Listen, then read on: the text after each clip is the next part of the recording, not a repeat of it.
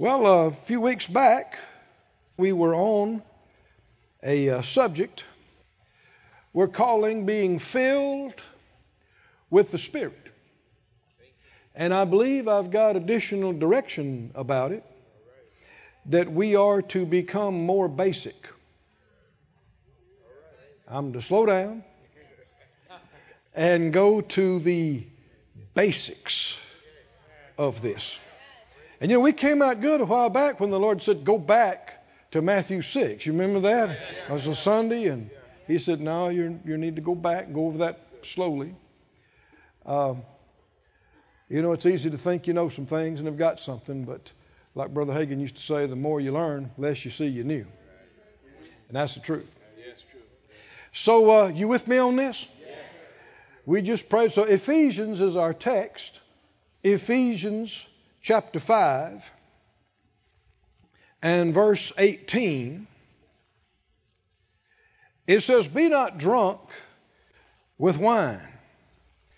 So, how many would agree that getting drunk and being drunk is a bad idea? Would you agree with that? Bible says so. Don't be drunk with wine, wherein is excess. Actually, that word excess is a little bit misleading in the King James. It means you get out of control. It's not just talking about you drank too much, it means you get into excess and wrong stuff. Well, that's obvious too, isn't it? But be filled with the Spirit. Here, being filled with the Spirit is compared to being drunk. Now, a lot of folks wouldn't think that'd be right. But again, the Bible's right. No matter what you think. Mm-hmm. And it's the very next verse, the sentence doesn't end, it just pauses. Be filled with the Spirit, speaking. Amen. Say that out loud. Be filled, Be filled with the Spirit, with the Spirit speaking. speaking you can't separate the two. You can't separate the being filled from the speaking, either initially or throughout life. Be filled speaking. Speaking to yourselves in psalms and hymns and spiritual songs. Now, this is not talking about songs out of a hymnal. Notice the word spiritual. These are spirit inspired songs, songs and psalms and hymns by inspiration at the moment, at the time. Speaking to yourselves in psalms and hymns and spiritual songs, singing and making melody in your heart to the Lord, giving thanks always for all things to God and the Father in the name of the Lord Jesus Christ. The Amplified says it like this verse 18, Amplified. Do not get drunk with wine, for that is debauchery. Well, let's just back up. If Jesus is your Lord and the Word of God is your standard, do you need any other scriptures not to be getting drunk with wine? No. no. This settle it for you? Yes. Okay. Because there are some folks that need to quit getting drunk. It's not helping you. It's hurting you. It's hurting you. It's causing problems. It causes problems between you and God. Hurts your relationship. Causes problems between you and your, your family. Your work. Getting drunk. Bad idea. Right? No need to get in under condemnation about it. You just need to make up your mind is it something I should be doing or not? Are you a believer? Is the Word of God your guide? The Lord doesn't want you to be condemned. He doesn't want you to kick yourself. He just wants you to be free. Amen. Getting drunk all the time is not being free. It's not helping. It's hurting. That's debauchery. But, notice this language, ever be filled and stimulated with the Holy Spirit. There are natural stimulants, and there is the Holy Spirit. He said, in the complete Jewish Bible, says it like this Don't get drunk with wine, this is the CJB, because it makes you lose control. You see why they translated it that way. We mentioned that earlier. The issue is not just that you drank too much wine, you got drunk, and you're not at yourself. I'm not asking for any testimonies, but maybe you heard about some folks that they got drunk and some bad things happened. They said and did some things they shouldn't have done. There's a lot of people in this generation who are no longer with us. They died young and they died wrong because they got drunk and did stupid stuff.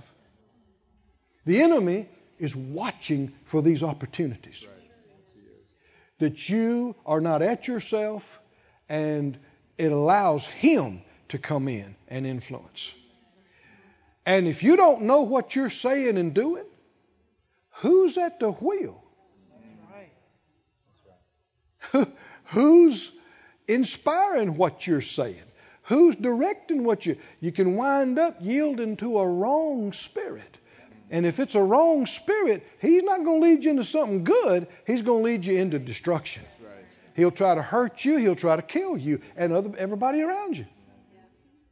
How many people have died because of drunk drivers?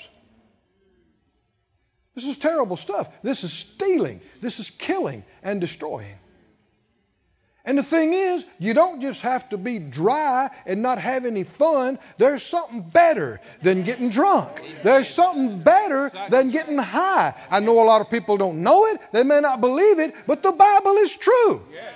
The Bible is true. There's something way, way better than getting drunk. It's called being filled with the Spirit.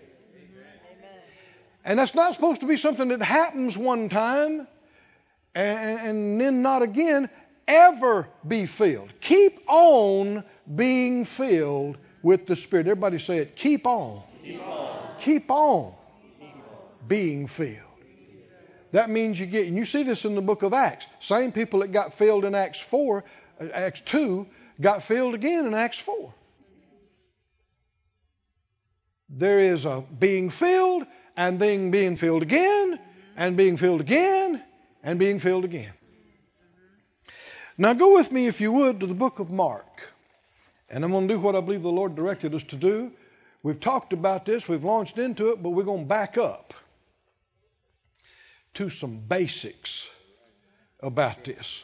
How do you get filled with the Spirit? How about that? Am I like that? How to be filled with the Spirit. This is being Spirit filled 101. All right. All right. In Mark, the 16th chapter. I'm glad you like it.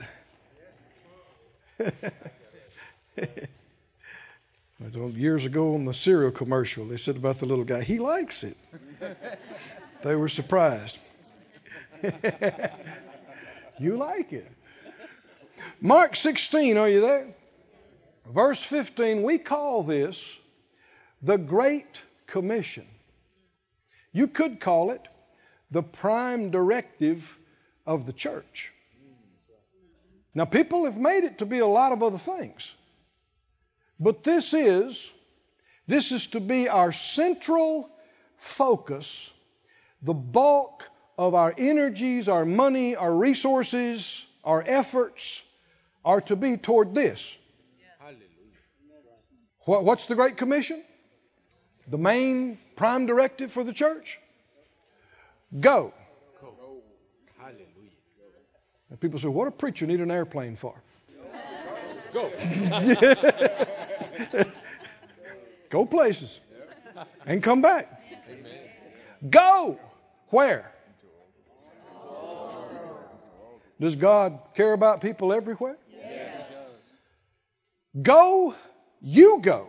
Go ye, we'd say, you go into all the world and do what? Now, now, there's a lot of churches and a lot of people, Christian people, who have changed this. They've changed it into feeding people. clothing people, building houses. They've made that the, and, and don't get me wrong, that's wonderful. We've been involved in some of that, would like to do more. But it's not the Great Commission.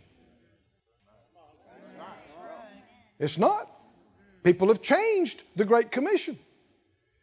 And they've done away with the spiritual side of it and made it entirely natural. And made out like the most important thing is doing things for people naturally.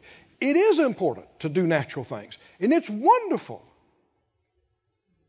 But if you gain the whole world and you lose your soul, what have you done? What there was no profit in it. So we need to have first things first. What's number one? And you see how messed up people are because they say, you know, we're spending a lot of money on buildings.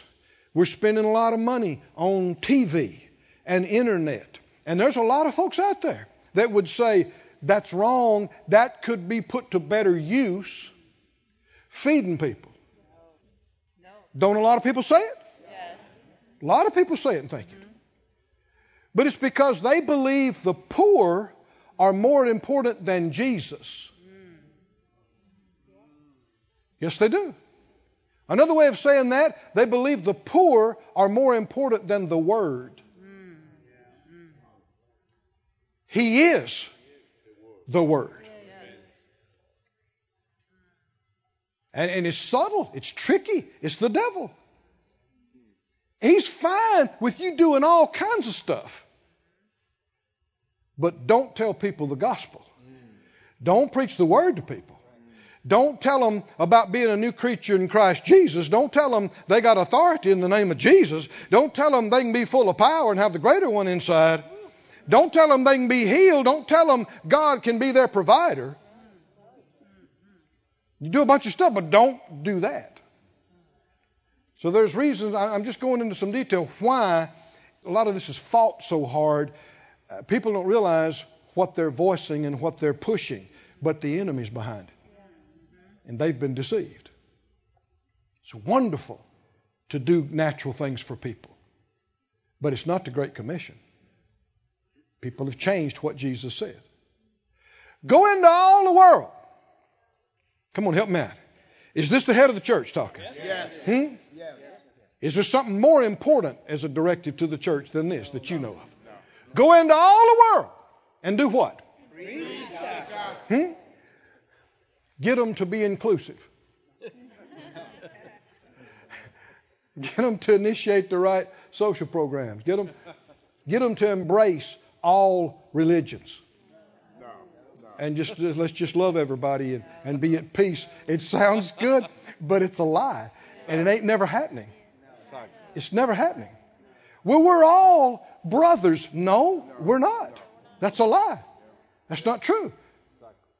There are two spiritual families in the earth, not one. Two. Jesus said to some of the most religious people of his day, You are of your father, the devil. He told preachers that. and they killed him too. Proved. Is that right? They did what their father bid them do, and he's a murderer. He wasn't just trying to hurt their feelings, it's just how it was. Go into all the world, proclaim the good news. What is the good news? Oh, Jesus took your place. Yes, I said, He took your place. He became sin with your sin. Amen. He took your infirmities, bore your sicknesses, carried your pains. Chastisement of your peace was on him. Became poor so you could be rich. Yes. Rose from the dead. Yes. Overcame all without sin. Overcame all of it. Uh-huh. Went to the right hand of the Father where he ever lives to make intercession for you and I and is preparing a place for you. Amen. Right. Is this good news or is this good news? And will soon come back and receive you and me to himself, and so will we ever be with the Lord in his kingdom, immortal, incorruptible, forever and ever in a kingdom that has no end Somebody say, good news, good news, good news. That is the biggest need of the entire planet. To hear this, to know this, to believe this, to receive this, to feed on it day and night, walk in it. That's the biggest need of all the world. Not a perfect government, not a perfect economy. You get that right, the other stuff will come behind. You don't get that right, no matter what you do, the other stuff will never be right. You make some temporary things, and the Lord will do some things to help us, just to sustain us, but you're not going to get everything right down here until the King of Kings and the Lord of Lords establishes his kingdom. Amen. Hallelujah. Hallelujah. And all these kingdoms become his. And he needs some people to help him take care of that, and I'm looking at some of them. Amen. Amen. That are actually in training. That's what earth is. Earth is faith school.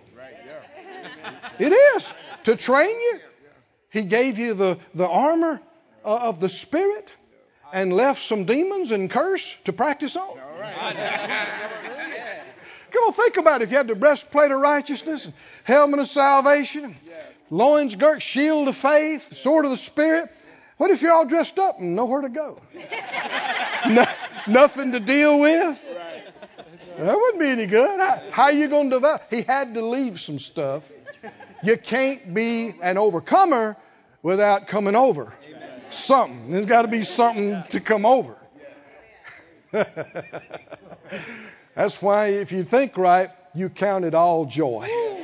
When you encounter something, you say, hey, it's another opportunity to exercise what God has given us and to overcome and demonstrate the goodness of God in the earth and even get some reward too. Hallelujah.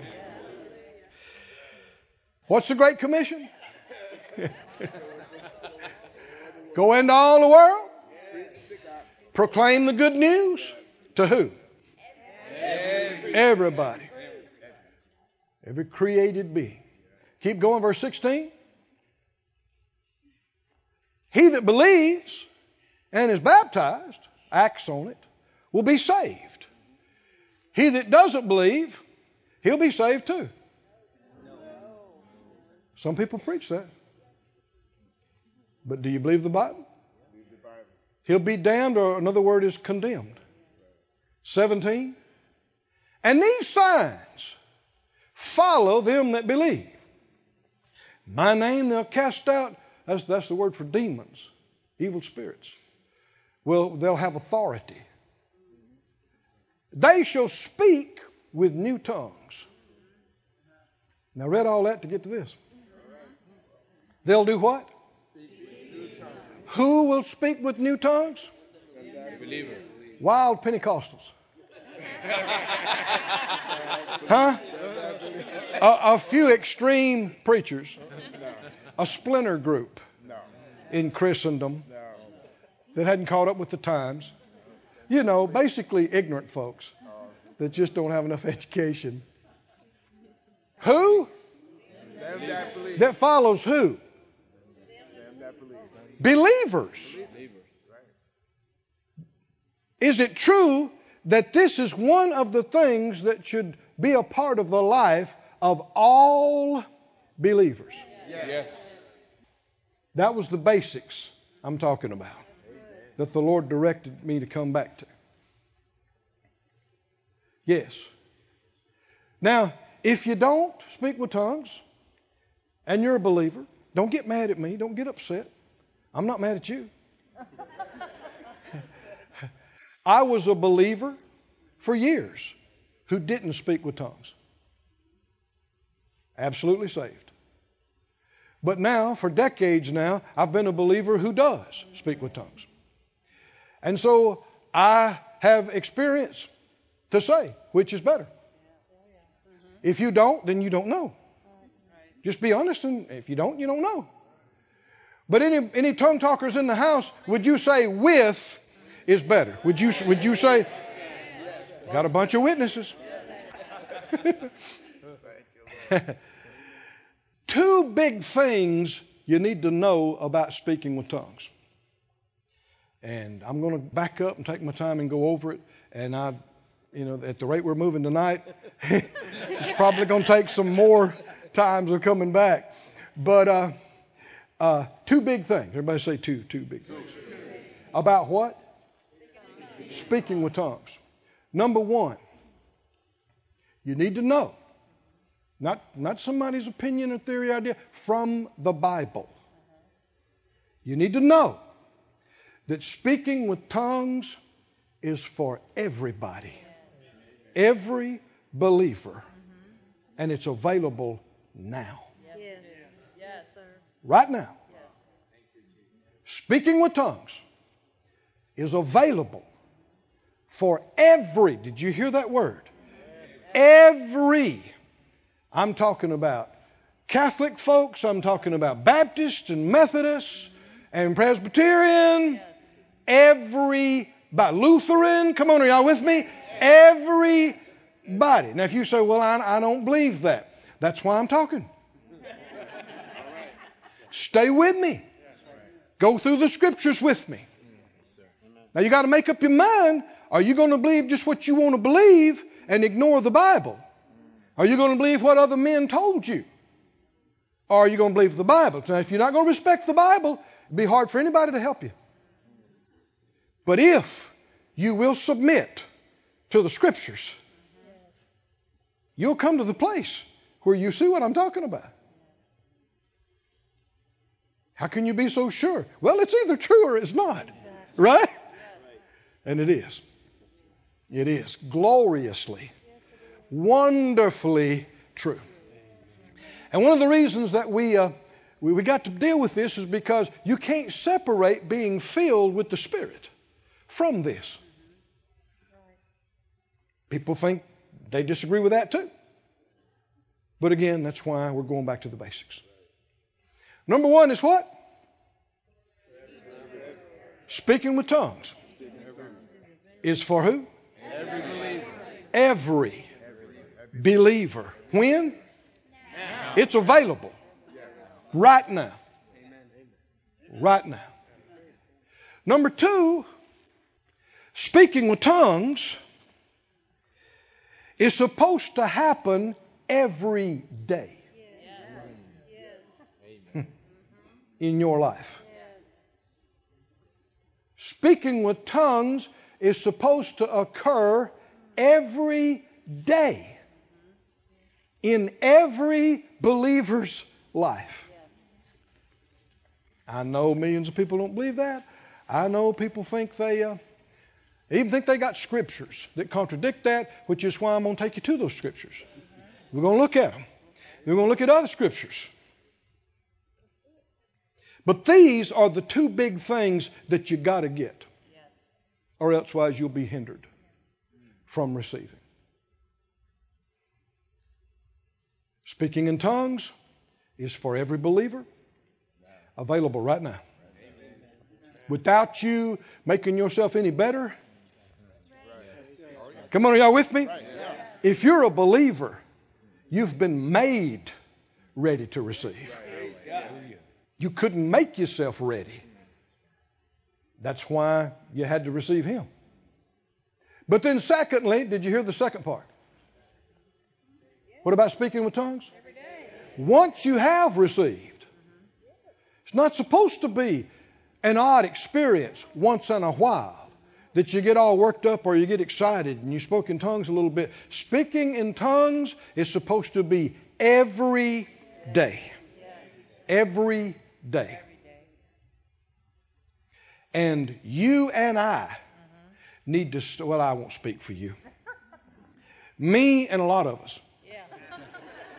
need to speak more in tongues. I said, me too. Me and most of us need to do a lot more speaking in tongues. It is the key to the spirit filled life which is why the Lord directed us. No, y'all need to come back. Let me read something that my father in the faith, Kenneth Hagin, who's in heaven now, I'm looking forward to seeing him again. He, we had such great times together. I can't put a value on what we got through his ministry. But I want to give you two things that he said about speaking with tongues. He said speaking with tongues is an initial sign or evidence of the Holy Spirit's indwelling. Initial would be the beginning. Or the next phrase. He said, It is the beginning of it all. This is the part we need to focus on. It is what? Speaking with tongues, it's the beginning of it all, of something else. I've found in my own life, he said, that the more I pray and worship God in tongues, the more manifestation of the other gifts of the Spirit I have. The less I talk in tongues, the less manifestations I have. Speaking with tongues, he said, is the door into the rest of the spiritual gifts. If you don't receive speaking with tongues, then you're not going to make progress with prophecy, our word of knowledge, our word of wisdom, our gifts of healings, working of miracles, you'll relegate all that to some natural thing and miss out on the whole thing. Yes. And you got to watch about some modern so called translations. 1 Corinthians 12, 1 Corinthians 14, they mess it up.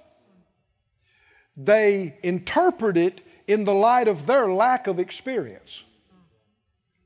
And a lot of these so called modern translations are actually not translations. They are not word for word translations of the text, they are paraphrases. They are people putting into words what they think it meant. I have a strong aversion to that. You should too. Don't tell me what you thought he meant. That's right. That's right. I believe every word of God, the Spirit of God inspired, is important. It's important that it was said just the way that it was said. And a lot of it you're not going to understand, and you don't need to try to figure it out for me. Don't tell me what you think it means. Tell me what it said. Yes. And that's it. Why am I saying this? Watch out about some of these translations bunch of modern translations. And it may be pretty good on one part, and then another part is bad. If you got a question about something, look up the words. See what they really meant. And, and it doesn't hurt you to, to have a good transliteration. You know, you'll see me a lot of times quoting Young's literal translation. Mm-hmm. It doesn't read easy, it reads backwards to us and the, the flow is not nice, but it's accurate. Don't you like accuracy? Don't tell me what you think he meant. I got the Spirit inside me. He'll tell me what he meant, right? But the reason I say it is because a lot of modern translations, they just completely get it wrong when it comes to speaking with tongues. They have said a bunch of stuff in there. They've changed it around because they don't speak in tongues. And so they try to make it into something else. But I think it's obvious, if you'll be honest at all, the believers in the beginning days of the church spoke in tongues. Did they or not? Almost everybody, even people that don't believe it's for today, at least they'll say, well, yeah, they must have. it's hard to get away from that. So if that's true, are we saying it changed? Who changed? What changed? When did it change? The Bible will never receive a revision. Version 2.0. If somebody comes out with one, run. Get away quick. Paul said, though we, though myself, are an angel from heaven, come and preach something different gospel than what I preached to you, let him be accursed. Didn't he say that? You read it recently, didn't you? What's one of the signs that follows believers? they shall speak with new tongues. I heard one fellow said, Well, that means they won't cuss anymore. Scripture should be interpreted in the light of other scriptures, right? And beware of people watering down the word to match their lack of experience. No, he wasn't talking about cleaning up your talk. What are other tongues? When the Bible uses that term, other tongues, what's it talking about? It's talking about other languages that the speaker did not learn. You, you hear the term unknown tongue, but really, usually when you see the text, that word's not in there. It's in italics, means it was added by the translator. Technically, it's not unknown. Of course, God knows it. Angels may know it. Other peoples may know it. It's unknown to the speaker and not learned. You didn't learn it.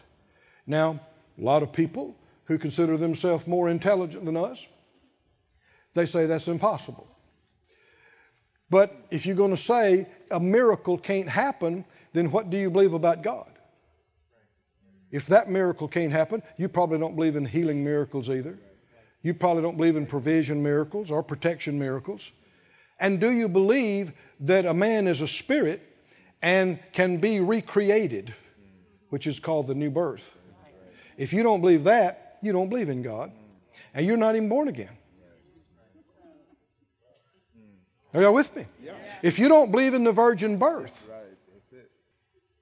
that a maid named Mary, a virgin, conceived without the agency of a human father, conceived a child, bore it, and gave birth to a child who had no human father. If you don't believe that, you are lost. You are not saved. You're not a Christian. And if you don't believe that he, when Jesus lived as a man and went to the cross and died, and was raised from the dead. If you don't believe that, if you, well, you know, I, I believe in the principles, I believe in the, you're lost. Period. People say, ah, you're just narrow minded and saved. Amen. well, I got my beliefs. The Bible said, Jesus said, if you don't believe, I am He. You will die in your sins. I'm quoting him verbatim. We just got through reading. Preach the good news. The good news is that he was born of a virgin. He did live. He went to the cross. He bore your sins, and he was raised from the dead. Hallelujah. And he's coming again. If you don't believe that, what did we just get through reading? You will be condemned. Is that what it said? Now, that's not politically nice and correct. And folks don't like that. And it's not included. Well, what about all these other religions? You either believe what he said or you believe what men say. You have to make up your mind. There is truth. There is reality. They are not all the same. We're not all children of the same God, worshiping the same God under different names. These are lies. It's just not true. I hope a lot of people are okay. I hope a lot of people make it in that you might not think would make it in. God is merciful. I know that. He's merciful and He's perfect and just. But I would be dishonest and misrepresenting God if I didn't quote what He said. If I tried to change it to make people feel better about their situation. Preach what? The good news about what He did. Go with me to the book of Acts. It's a mistake to assume people know things, isn't it? It's a mistake to assume folks are clear and people understand things. We live in a deceptive world. A bunch of junk coming out from places it ought not be coming out from. And people that call themselves Christian. But uh, if Jesus is your Lord, I know people don't like the sound of it, but if Jesus is your Lord, truly. You don't have a right to your own beliefs, to make up stuff as you think or imagine it to be. Oh, friend, friend, get in this book. Get in this book. Let the author of the book guide you through it. It'll answer your questions. It'll answer all your questions. Any other believer agree with me on that? It will answer every issue. Sometimes you may not like the answer, but it'll answer it and it will be right. And the truth, come on, come on, the truth. Sometimes before it sets you free, it will spank you.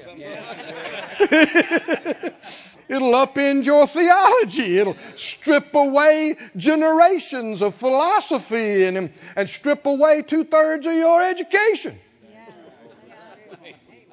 Friends, there is some devilish junk happening in universities.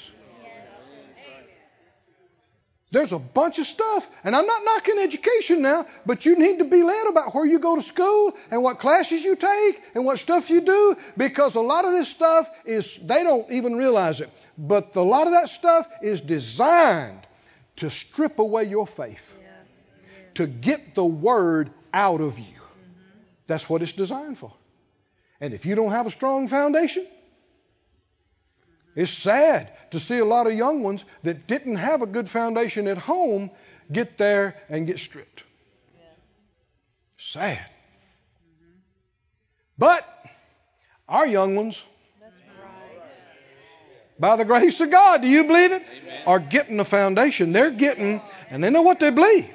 And they don't believe it because I preach it or because you believe it. They believe it because they know Him for themselves and they know where it is written, and that's how Jesus himself overcame the devil, didn't he? It is written. It is written. It is written. It is also written. That's how he overcame everything the devil had to throw at him. And that's how you and I overcome too. We overcome him by the blood of the Lamb, by the word of our testimony, and the word of our testimony needs to be his word. Acts 2, are you there? Mm-hmm. The book of Acts is a wonderful book.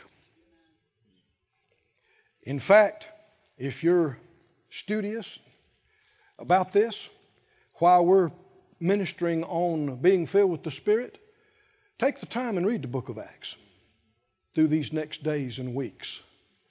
And read it looking for these things.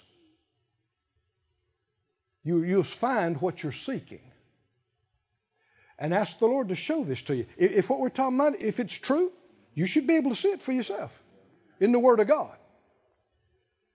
The book of Acts should look like a mirror to us.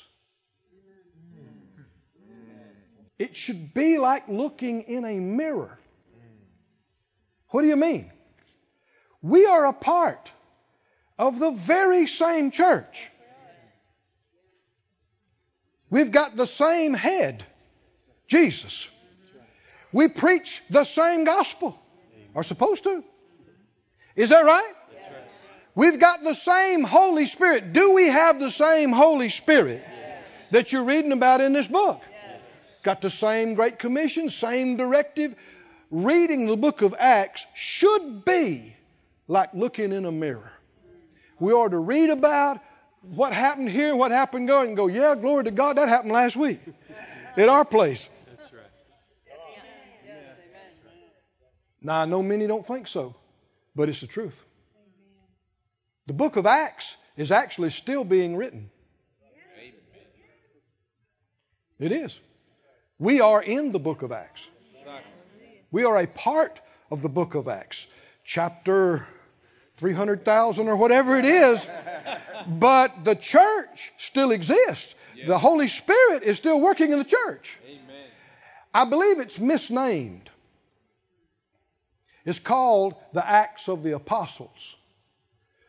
But that's not what God said. Men gave that title to these writings. That wouldn't even be accurate. If you want to call it Acts of Apostles, there were also Acts of Prophets, Acts of Evangelists. Is that right? Acts of laity. Uh-uh. You know what it is? It's the acts of the Holy Spirit in the church. Hallelujah. If you want to call it that, it's His actions. It's His. Why? How did it start? How did this thing kick off? Jesus has been raised from the dead. Hallelujah. And He tells them, He's given them the Great Commission go into all the world and preach the gospel. So what do we do? We need to go. He said, No, before you do that, wait. Got something coming that you got to have before you launch to do this. Tarry ye in the city of Jerusalem until you be endued with power from on high. Hallelujah. Somebody said, well, they're waiting on the Holy Ghost. Yes and no. They're waiting on the day of Pentecost. Because after the day of Pentecost, you never see anybody waiting on the Holy Spirit again to receive Him. The reason I say it is because some people teach tarrying to receive. And they quote that verse. Well, if you're going to quote that verse, quote the rest of it. Tarry in Jerusalem. huh? no.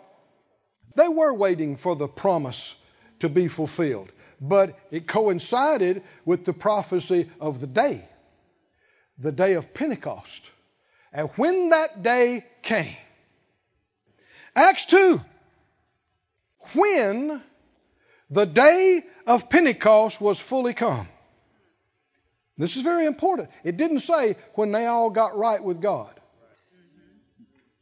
when they all got everything worked out in their life when the Holy Spirit decided he was ready to come. No, no.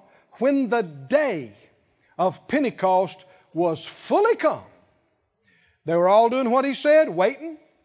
There in Jerusalem, all with one accord in one place. And suddenly, the Holy Spirit moves like this. Suddenly. One thing's happening, and then all at once, he did something. Suddenly, there came a sound from heaven as of a rushing mighty wind, and it filled all the house where they were sitting. And there appeared unto them cloven what? What? Tongues like as of fire. Fire tongues. fire tongues. Now, both water is a type of the Holy Spirit, Wind is a type of the Holy Spirit, and fire is a type of the Holy Spirit too. Didn't say he is fire any more than he is a dove. But he's not confined to one shape or one form. This is a bit challenging for our mind to get a hold of. But he's not restricted or confined to one form or shape. This thing kicked off with tongues. The beginning of the church, the empowerment of the church, the launching of the church in the preaching of the gospel to the world, it began with the Holy Spirit and tongues. People despise it, people mock it, but they need to watch who they're mocking who they're making fun of. It's preached against, it's taught against, it's ridiculed. But you know, we're reading in Galatians, and Paul talked about the people that were off were doing it so they wouldn't get persecuted. Did you notice that? So that they wouldn't get persecuted. The true preaching of the gospel is offensive to the world. And the real things of God are offensive to the ungodly. Offensive. They detest it. And so, with many, speaking in tongues is offensive and even scary. But it's God. It was God. He doesn't change. It was the Holy Spirit. He doesn't change. It was the church, the New Testament church. This is the book of Acts we're talking about. And the church is not supposed to change. It has. Cloven tongues like as a fire, set upon each of them. And they were all filled with the Holy Spirit. And what happened immediately? and began to speak with other tongues as the Spirit gave them utterance. I want you to read that out loud with me. Uh, everybody on online, said out loud. And, and they were all filled, were all filled with, the Holy Spirit. with the Holy Spirit. If you believe in the Holy Spirit, why wouldn't you believe in being filled with the Holy Spirit? Same Bible that tells you about the Holy Spirit tells you about being filled. If you believe in being filled with the Spirit, why wouldn't you believe the rest of the verse? Why wouldn't you believe the rest of it?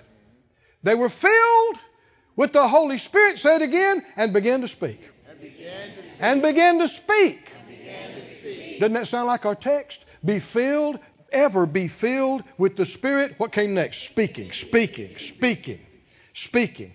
Somebody said, Yeah, but it said psalms and hymns and spiritual songs. It's the same Holy Spirit, it's the same flow. But if you don't yield to this, you won't get to the other. It's the doorway, it's the beginning. It's in the beginning of the, the book, it's in the beginning of the history of the church, because that's how it started. And that's how it continued. And that's how it is today. How many were? The ones that were holy enough. No. What? The ones that were spiritual? No, they were what? A L L A-L-L means all. everybody. They were all filled with the Holy Spirit. And who spoke in tongues? All. Same people that got filled, which was all. All got filled. All spoke. All began to speak with other tongues as the Spirit gave them utterance. Oh, every one of these words is full of revelation. Thank you, Lord, for helping me. They were all filled. I want us to, to keep reading. And there were dwelling at Jerusalem Jews, devout men out of every nation under heaven. Now, when this was noised abroad, the multitude came together and were confounded because that every man heard them speak in his own language. So this thing was not done in a corner. And they were all amazed and they marveled. I want you to keep that word in mind. Amazed and marveled indicates what this is.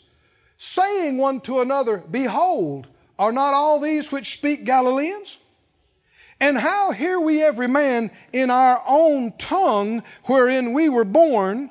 Parthian, so there was the Parthian language, uh, Mede language, Elamite language, Mesopotamia languages, Judean, Cappadocian language, Pontus, Asia languages, Phrygia, Pamphylia, Egyptian language, Libya, Cyrene, Rome, Jews, proselytes, that's not all, Cretes, Arabians. Hear this term divers kinds of tongues. Divers means different.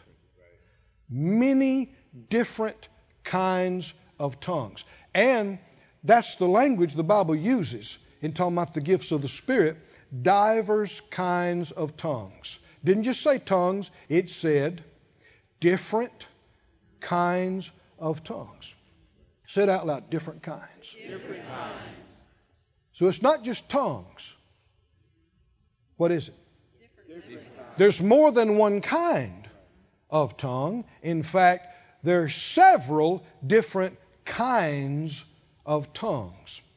Knowing this will answer a lot of the questions that people are confused about. We hear them speak in our tongues the wonderful works of God. And they were all amazed and they were in doubt. They said, What does this mean? And others said, These men are full of new wine. Does that sound familiar? Why did they think they were full of new wine? Because there are similarities between being drunk or high and being filled with the Spirit. Elsewise, they'd have said something else. If they just all came single file, speaking in different languages with perfect enunciation, they might think they're geniuses or scholars, but they wouldn't think they were drunk. There had to be something else going on. They were a little too loud. They were a little too happy. Huh? There were other things going on. and this is the thing the devil don't want people to see. They want, to, they, they want people to think God is no fun at all if he's even real. It's a lie, it's a lie, it's a lie. They're full of new wine. Peter, standing by the eleven, lifted up his voice and said to them, You men of Judea, and all you that dwell in Jerusalem, be this known to you, and hearken to my words. For these are not drunken. He had to add something, as you suppose, like you think seeing it's but the third hour of the day. Eh, we, we ain't been up long enough to get drunk. But this is that which was spoken by the prophet Joel. It'll come to pass in the last days, says God. Reckon we're in the last days?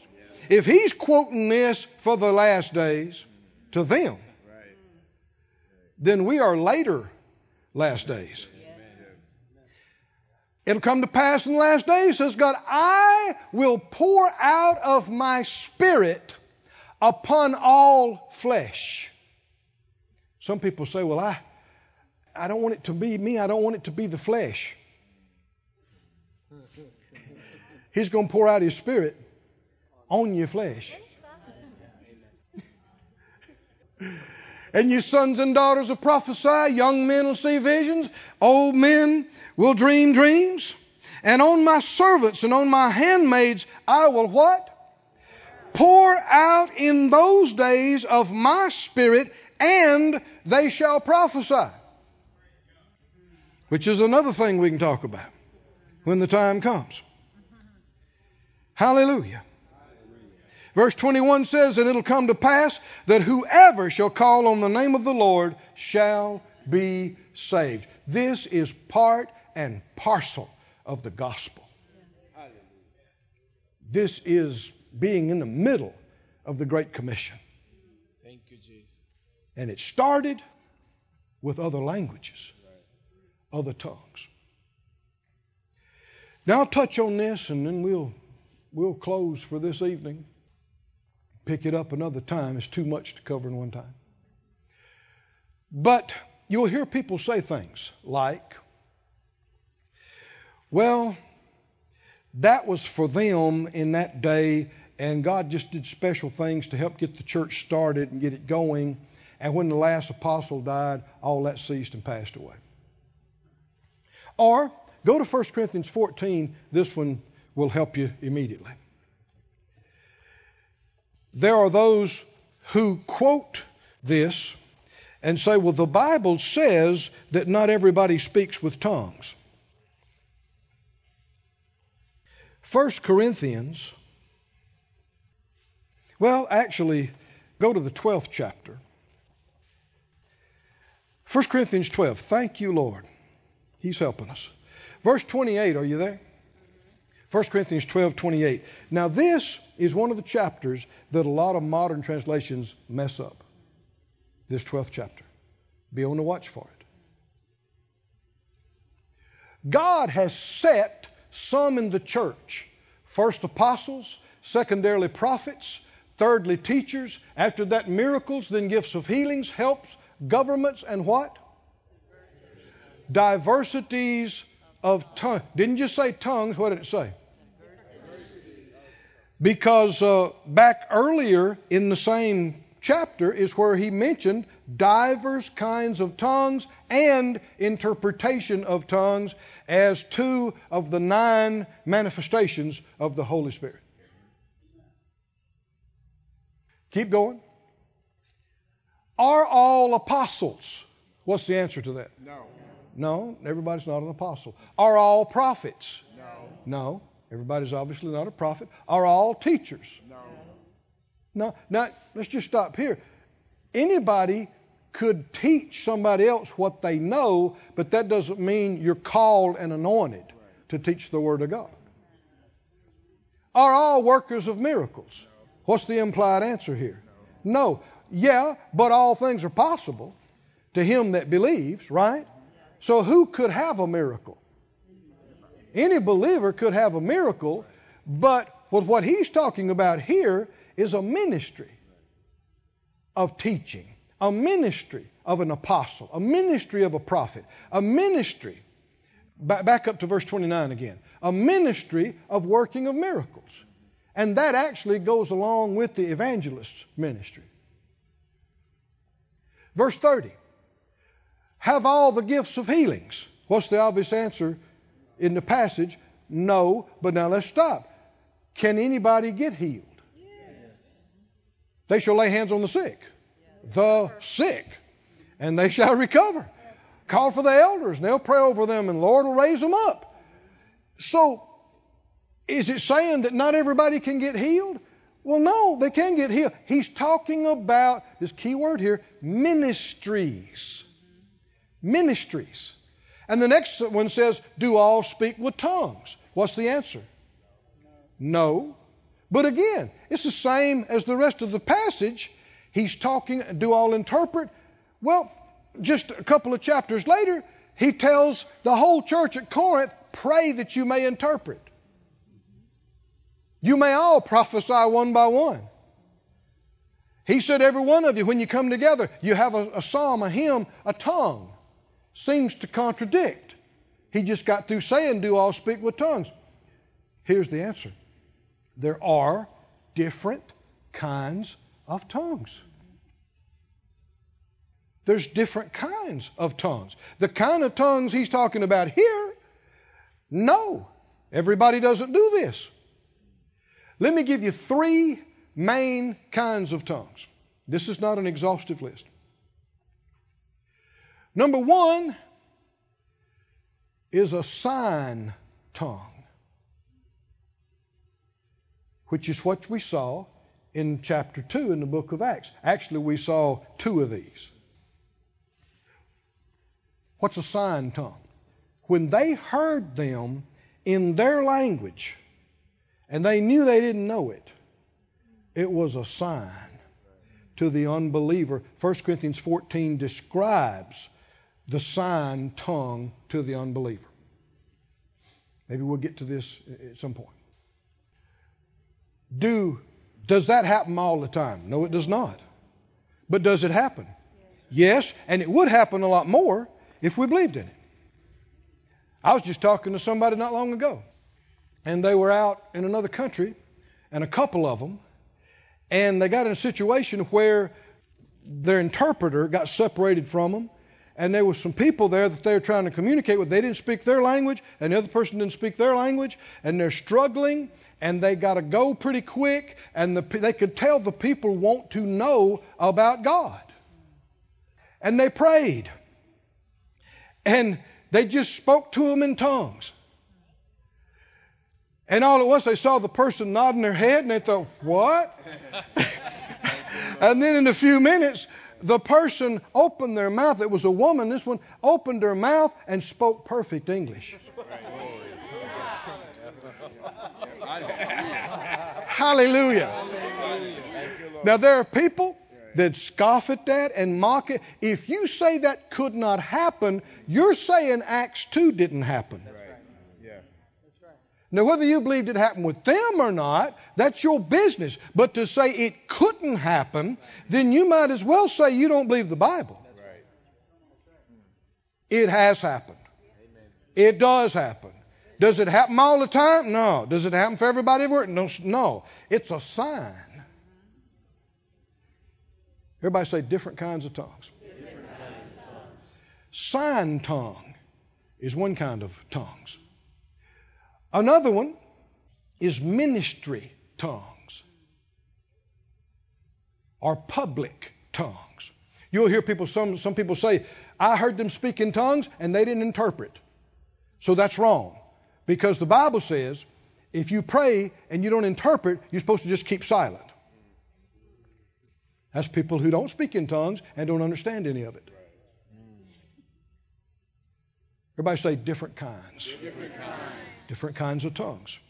There is a ministry tongue and a ministry of tongues and interpretation, which the Spirit of God through Paul said is the equivalent of prophecy. And do all have that? That's what he said in chapter 12, verse 28. Do all speak with tongues? Do all interpret? Don't pull it out from the rest of it. Keep it with the other apostles, prophets, workers of miracles. These are ministries. Do all have the ministry of speaking in tongues and interpreting publicly? No, they don't. No, they don't.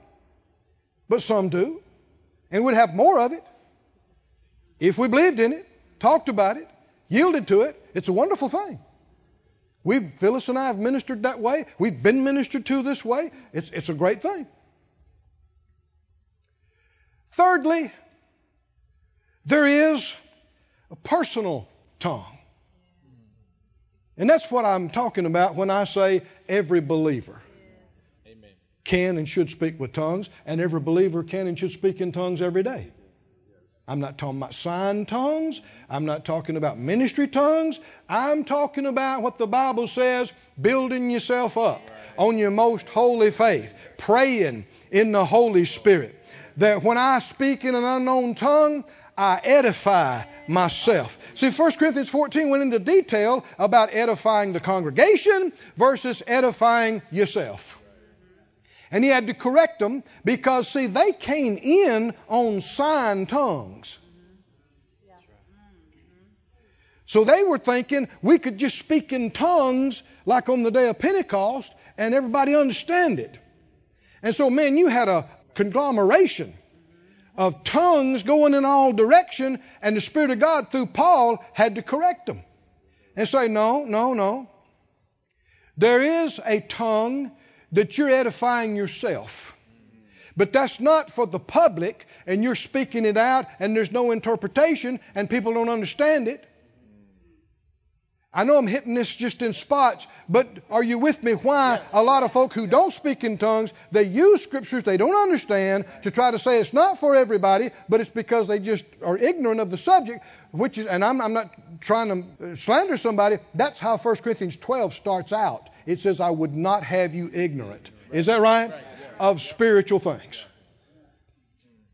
And even back then, in the beginning days of the church, it was, there was confusion about tongues. And the reason being is because the devil's scared of it. He wants it out. And sadly, he's been successful with a big part of the church getting it out. No, go to 1 Corinthians 14. We'll close with this, I think. How many think it was the Lord that we back up and go to basics about this? We need it. If you've known it for years, you need to hear it again. But there's a lot of folk never heard it start with. 1 Corinthians 14. Thanks be to God. Hallelujah. I am glad to be a tongue talker. Oh, yeah. Thank you, Lord. 1 Corinthians 14, verse 1 Follow after love and desire spirit. The, the, the, King James says gifts, but that's not there. Spiritual things, the things of the Spirit, but rather that you may prophesy. Now, here's another one people mess up on. They say, well, see, prophecy is preaching. And the scripture said that he prophesies is greater than tongues, and it also said that tongues would cease. That's pulling pieces out of verses and misinterpreting them and misapplying them. Back up to chapter 13. Back up to chapter 13. It said, verse 8, love never fails. Whether there be prophecies, they'll fail. Whether there be tongues, they'll cease. People grab that and say, See there? See there? See there?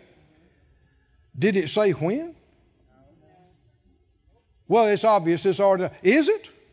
Whether there'll be knowledge, it shall vanish away if you're going to be consistent in your translation. then prophecies have already failed because tongues have ceased and knowledge has vanished away too, which would explain the extreme ignorance. All the prophecies have not been fulfilled. Right? Knowledge has not vanished away. Then why pull one out of the middle? Mm. there will come a time when different languages will be unnecessary. We will know as we are known. Won't that be wonderful? What happened at the Tower of Babel with the separation of the languages will be undone. And we'll be able to understand everybody. That's going to be amazing. And talk to everybody and communicate on an unrestricted level. But that's not yet. Tongues have not ceased. Not yet. Come on down. He that, chapter 14, verse 2, he that speaks in a tongue unknown is added by the translators. He that speaks in a tongue speaks not unto men, but unto God. Now, if you read the rest of it, you'll see that there are other times when there is speaking to men, but it's with interpretation or prophecy instead. Somebody say different kinds, different kinds, different kinds of tongues. And the three that I've given you is not exhaustive list. There's a whole lot about tongues we just don't know. It's big. He that speaks in a tongue speaks not unto men but unto God, for no man understands him. Now, see, that would seem contradictory because we read in Acts 2 that they all understood in their own language. And that's why people look at it and say, see, there's just inconsistencies all through this thing. No, you're just real ignorant. There's just a lot you don't know. There's nothing wrong with the Bible. It's perfect. And it's right. About everything. And if you don't think so, something wrong on your end. Show some humility. The fear of the Lord is the beginning of knowledge and understanding. If you don't show Him respect, you will remain in the dark in your supposed superior intelligence. But if you'll humble yourself before Him and say, Oh Lord, what I don't see, show me. I, this looks like it doesn't agree, but I know it does. Help me to see it. He will. I said, He will. You may have to grow some, may take a little time, but He will. There'll come a time. Uh, I exclaimed the other day. We were riding along in the truck, and I said, I see that. I see that. I told Phyllis something the Lord told me by His Spirit years ago. I thought I understood it, and it just hit me. Years later, I thought I was interpreting. I was in- interpreting. I was doing that too. All, all wrong. I thought it meant this, and I saw it. Oh, glory to God. Light is progressive. When the Bible doesn't seem like it agrees, have some humility and acknowledge you don't know everything. And ask the Lord to help you. No man understands him. Well, they understood in Acts 2, but it's a different kind of tongue. Howbeit in the Spirit he speaks mysteries. Verse 4 He that speaks in a tongue does what? People say, well, that's not necessary nowadays. You don't need to be edified nowadays. God's no respecter of persons. Why would He give this ability to me and to many others to build up ourselves and withhold it from you? You're so far beyond everybody, you don't need it. Talk about praying out divine mysteries. Anybody need to pray beyond their limited understanding? Anybody needs to pray beyond what they know about the will of God. Oh, dear friend, if you don't think so, you need to get enlightened. Our Phyllis and our my ministry started like this. You've heard us talk about. It. We'd go to meetings and tarry. I knew I needed to be filled, but I didn't know how. I struggled with it. Phyllis, little Catholic girl, never saw all this wild Pentecostal stuff. She came to the meeting with me and she thought, she finally she got tired of tarrying, and she said, Lord, whatever it is, would you please give it to him and uh, so we can go home? And and finally she went down to the altar and said, maybe it's me. You know, I'm I'm not up with all this Pentecostal stuff. And before the night was over, she's speaking in tongues. And I thought, Lord, this ain't fair. I mean, my grandmother's secretary treasurer to Pentecostal church. I mean. And God was dealing with us about our life in ministry. We didn't know there was a call. We didn't know we are supposed to be ministers at that point. We hadn't got this yet. But I knew something was going on, and I knew I needed to pray. And I didn't know how to pray. I'd get down and go, God, help me. God, help me. God, I need it to show me. Help me. Help me. Do that another 500 times. And you just knew it ain't cutting it. Well, how do you pray about the future? How do you pray about what you don't know about? Oh, thank God there's a way. Thank God there's a way to pray out divine mysteries and edify and build yourself up on your most holy faith. It's called speaking with other tongues. At one point, I came by to Phyllis in our little mobile home. I said, uh, You've been speaking with tongues still? She said, Yeah. I said, How about praying for us? About this, uh, what we're supposed to do. I didn't know how to yield yet, but I knew I needed to. And as soon as I did receive, I'm going to talk about that at some point. As soon as I did, I got to praying. Lord, help me to pray about our future. Help me to pray. I didn't know what, what was going on. I knew something was up. Had no idea I'd be looking at you nearly 40 years later. But uh, God knew. And I began to pray in tongues, pray in tongues, pray in, Lord, help me to pray out what I need to pray, say what I need to say, ask for what I need to say. It's a supernatural means of escaping the confines of your limited understanding and communing directly with God. Oh, hallelujah! No man understands him. That includes the devil and his bunch, too. You got a secret line with the Father. Hallelujah. Hallelujah. It's called speaking in tongues. I said it's called speaking in tongues. Speaking in tongues. Stand on your feet, everybody. If you'd say, Well, Brother Keith, I, I don't speak in tongues, well, let's fix that right now. Right now. I'm just going to lead everybody in a prayer. And you don't have to go anywhere. You don't have to do some great big thing. We'll be talking about this more later, but if you're ready to receive, there's no need in you waiting. Hallelujah. Close your eyes. I'm going to pray for you when we get to a certain point. I'm going to say receive. And when I do, we start speaking in other tongues. And uh, if you will, you can speak right out in Jesus' name. If you don't think you're ready, that's okay. Uh, planning on being back next week and the next week, and, and we'll get there. If you, if you don't think you're ready, that's all right. Just wait. But if you think you are, we're ready right now. Said out loud, Father God, I believe in you. I believe in Jesus, your Son. I believe He went to the cross paid the price.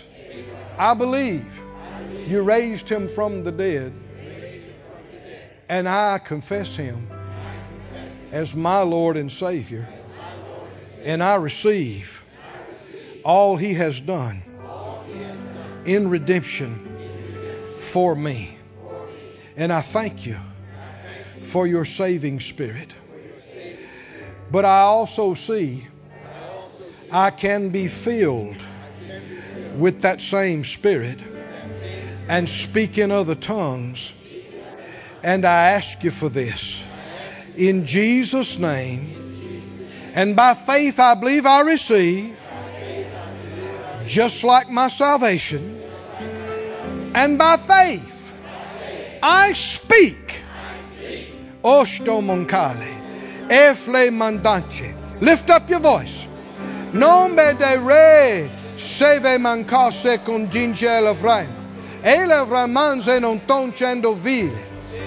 De andece. Kusuje voyane. Anemba e sova baneno judone keloso parabeseche. This ministry has been brought to you today free of charge by the partners of Moore Life Ministries and Faith Life Church. If you would like to help send this word to others at no charge, you can become a word sender today. For more information, visit our website at moorelife.org.